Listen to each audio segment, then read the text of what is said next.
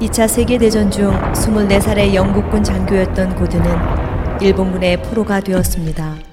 그는 태국 정글에 건설 중이던 철로 공사 현장에 보내졌고 매일 수천 명의 포로들과 함께 철로를 깔았습니다. 포로들은 50도에 육박하는 찌는 듯한 더위 아래서 일하면서 온몸은 벌레에 물렸고 날카로운 돌멩이에 맨발이 베이고 멍들었습니다. 매일 수많은 사람들이 무자비한 일본군 간수들의 채찍과 총검에 죽어갔고 과로와 영양실조, 질병으로 죽은 사람들도 늘어나 8만 명 이상의 시체가 쌓여져 갔습니다. 수용소는 적자 생존의 실험실이었습니다. 포로들은 식량을 배급받을 때에 조금이라도 더 차지하기 위해서 싸움을 벌였습니다. 숙소에서는 절도가 흔했고 사람들은 야수처럼 살았습니다. 그러던 중 한 사건이 포로들에게 충격을 주었습니다. 어느 날 한 간수가 삽이 하나 없어졌다며 고함을 질렀습니다. 간수는 포로들을 해집고 다니면서 훔친 사람을 찾아내라고 성화를 부렸습니다. 아무도 자백을 하지 않자 다 죽인다, 다 죽인다고 소리를 지르며 줄 맨 앞에 있는 사람에게 총뿌리를 겨누었습니다. 바로 그 순간 한 포로가 앞으로 걸어 나와 차렷 자세를 취하고는 말했습니다. 내가 그랬습니다. 화가 난 간수는 그 포로를 발로 차고 개머리판으로 머리를 때렸습니다. 포로는 힘없이 바닥에 쓰러져 더 이상 움직이지 않았음에도 간수는 때리는 것을 멈추지 않았습니다. 그날 밤 작업 도구를 다시 조사했을 때 간수는 실수가 있었음을 알게 되었습니다. 삽은 하나도 없어지지 않았던 것입니다. 그 일이 알려지고 포로 중 한 명은 사람이 친구를 위하여 자기 목숨을 버리면 이에서 더 큰 사랑이 없나니 라는 성경 구절을 기억해냈습니다. 그 후로 포로들의 태도가 달라지기 시작했습니다. 누가 시키지 않아도 죽어가던 자들을 정성껏 보살펴 주었다. 팔다리를 주물러 주고 음식을 가져다 주고 배설물도 치워 주었다. 죽은 자들의 장례를 치러 주고 십자가를 꽂아 주었다. 절도는 거의 사라졌다. 포로들은 함께 예배를 드렸고 매일 저녁 가장 어려움이 큰 사람들을 위해 기도했습니다.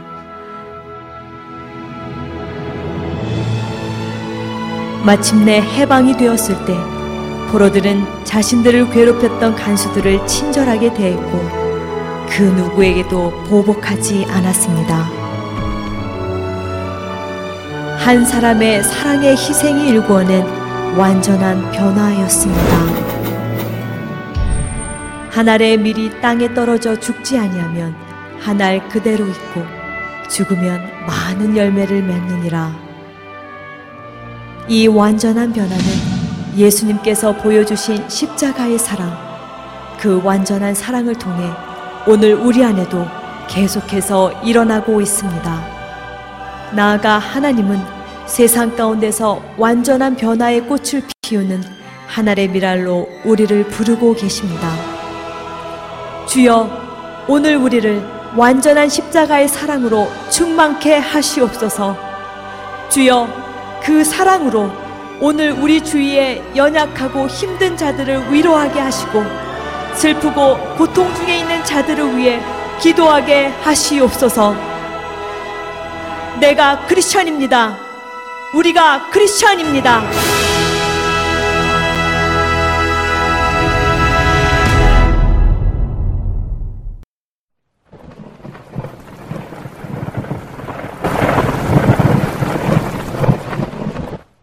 에스라 8장 22절 이는 우리가 전에 왕에게 아뢰기를 우리 하나님의 손은 자기를 찾는 모든 자에게 선을 베푸시고 자기를 배반하는 모든 자에게는 권능과 진노를 내리신다 하였으므로 길에서 적군을 막고 우리를 도울 보병과 마병을 왕에게 구하기를 부끄러워 하였습니다. 우리 하나님의 손은 자기를 찾는 모든 자에게 선을 베푸시고 예루살렘을 향해 떠나는 그 일행들로서는 이런저런 이유로 호위군이 함께 따라가 주는 것이 더 좋았을 것입니다. 그러나 에스라는 거룩한 부끄럼 때문에 한 명의 호위군도 요청하지 않았습니다. 그는 이 그 이방 왕 눈에 하나님을 믿는다고 고백한 자신의 신앙이 위선적인 것으로 보이는 것이 싫었습니다. 혹시라도 그 왕이 이스라엘의 하나님은 그를 예배하는 자들을 보호해 줄 능력이 없는 분이라고 생각하게 될까봐 두려웠습니다. 예루살렘을 향해 떠나는 것은 분명 하나님의 일인데 그 일을 하면서 인간의 도움에 의존하고 싶지 않았습니다. 그래서 그 일행은 눈에 보이는 어떤 보호도 받지 않은 채 오직 그 백성의 검과 방패가 되시는 하나님 한 분만 의지해서 그분의 보호를 받으며 길을 떠났습니다. 그런데 오늘날에는 하나님을 위해 이런 거룩한 질투심을 느끼는 성도가 거의 없습니다. 이로 인해 우리는 두려워해야 할 것입니다. 꽤 신실하게 믿음 생활을 한다는 사람들조차 사람의 도움을 너무 좋아하다가 그만 빛을 발해야 할 그리스도인으로서의 자신의 삶에 먹칠을 하는 경우가 가끔 있습니다. 그러나 사실 인간적인 후원자나 지지자가 없어도 여호와 한 분에게 붙들린 바 되어 망고의 반석이신 주님 위에 바로 서는 것만큼 복된 일은 없습니다. 가이사의 도움을 청하는 것은 결국 그들의 주님을 부끄럽게 만드는 행위라는 사실을 기억한다면 어느 성도가 교회를 위해 주정부에서 기금을 받아 내려고 그렇게 애쓰겠습니까? 마치 여호와는 자신의 일에 필요한 것들을 공급해 주실 수 없는 분인 것처럼 말입니다. 오직 주님의 도우심만 의지할 때 그것이 바로 주님을 높이는 것이라는 사실을 기억한다면 그래도 그렇게 급히 친구나 아는 사람들에게 도움을 청하러 달려갈까요? 성도 여러분, 오직 하나님을, 그 오직 하나님만 기다리십시오. 그렇지만 우리는 그 수단이나 방편도 사용해야 하지 않습니까? 라는 그런 반문한 사람이 있을 것입니다. 물론 사용해야 합니다. 그렇지만 우리가 수단이나 방편을 등하시해서 일이 잘못되는 경우는 거의 없습니다. 그보다는 오히려 하나님을 믿는 대신 어리석게도 그런 수단이나 방편을 너무 자주 의지하는 데서 일이 잘못되는 경우가 많습니다. 피조물의 도움을 너무 무시하는 사람은 거의 없습니다. 오히려 그것을 너무 많이 의지해서 탈입니다. 바로 거기서 많은 죄가 발생합니다. 사랑하는 성도 여러분, 인간적인 수단을 활용함으로써 여호와의 이름을 욕되게 한다면 그런 수단을 강구하지 않음으로써 하나님을 영어롭게 하는 법을 배우십시오.